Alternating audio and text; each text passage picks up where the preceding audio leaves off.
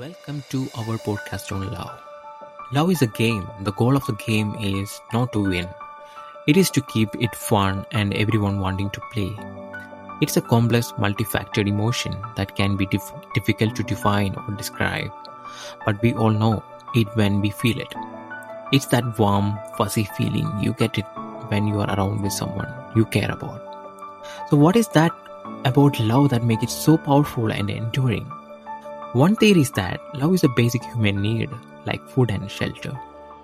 When we feel loved and accepted, it gives us a sense of belonging and help us to feel more connected to others. But love isn't always easy. It requires effort and vulnerability to open ourselves up to others and show our true self. And sometimes despite of our best effort, love doesn't work out. It's important to recognize that expressing love to someone can be intimidating and scary.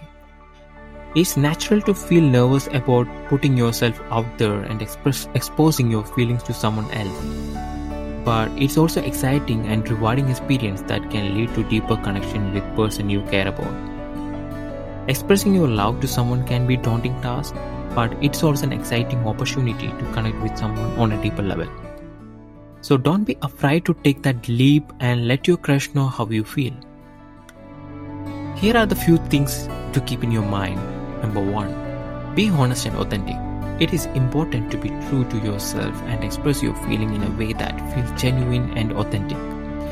Never try to impress. This ain't gonna work for you in the long run. Number two, don't put pressure on your crush.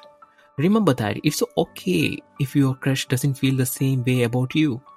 It's important to respect their feelings and give them space to process their own emotion. But even when love ends, it doesn't mean that it was a failure. Love can teach us valuable lessons about ourselves and what we need in our relationship. And sometimes it can lead to deep, even deeper, more fulfilling love in the future. So embrace love in all forms and don't be afraid to open your heart to others. It may not always be easy, but it always worth it. Now, let me tell you a small story. I met this girl, typically 25 years old, super active girl, and also one who liked to reserve her own space. The friendship grew meanwhile, she, she fell ill, which took her more deeper into her reserved space. But on the other side, I was watching her fighting with herself, trying to make her life from the suffering.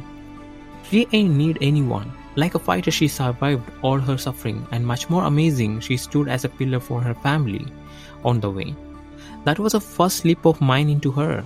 Things got changed drastically. We became more close friends, we became co-worker, and our friend circle got bigger and huge. It was scary to tell her how I feel about her. It's not about the rejection which I was scared about.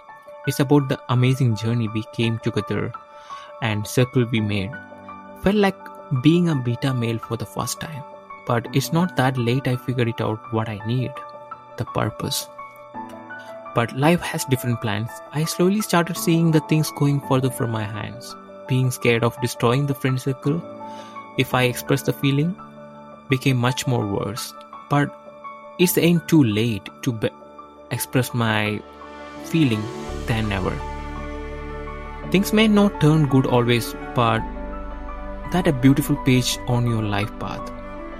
Remember that it's okay if your crush doesn't feel the same way about you. It's always important to respect their feeling and give them space to process their own emotion. Thanks for listening to our podcast. Hope these have been helpful and that you have been feel more confident about expressing your feeling to the person you care about. Stay tuned and catch up you in the next podcast.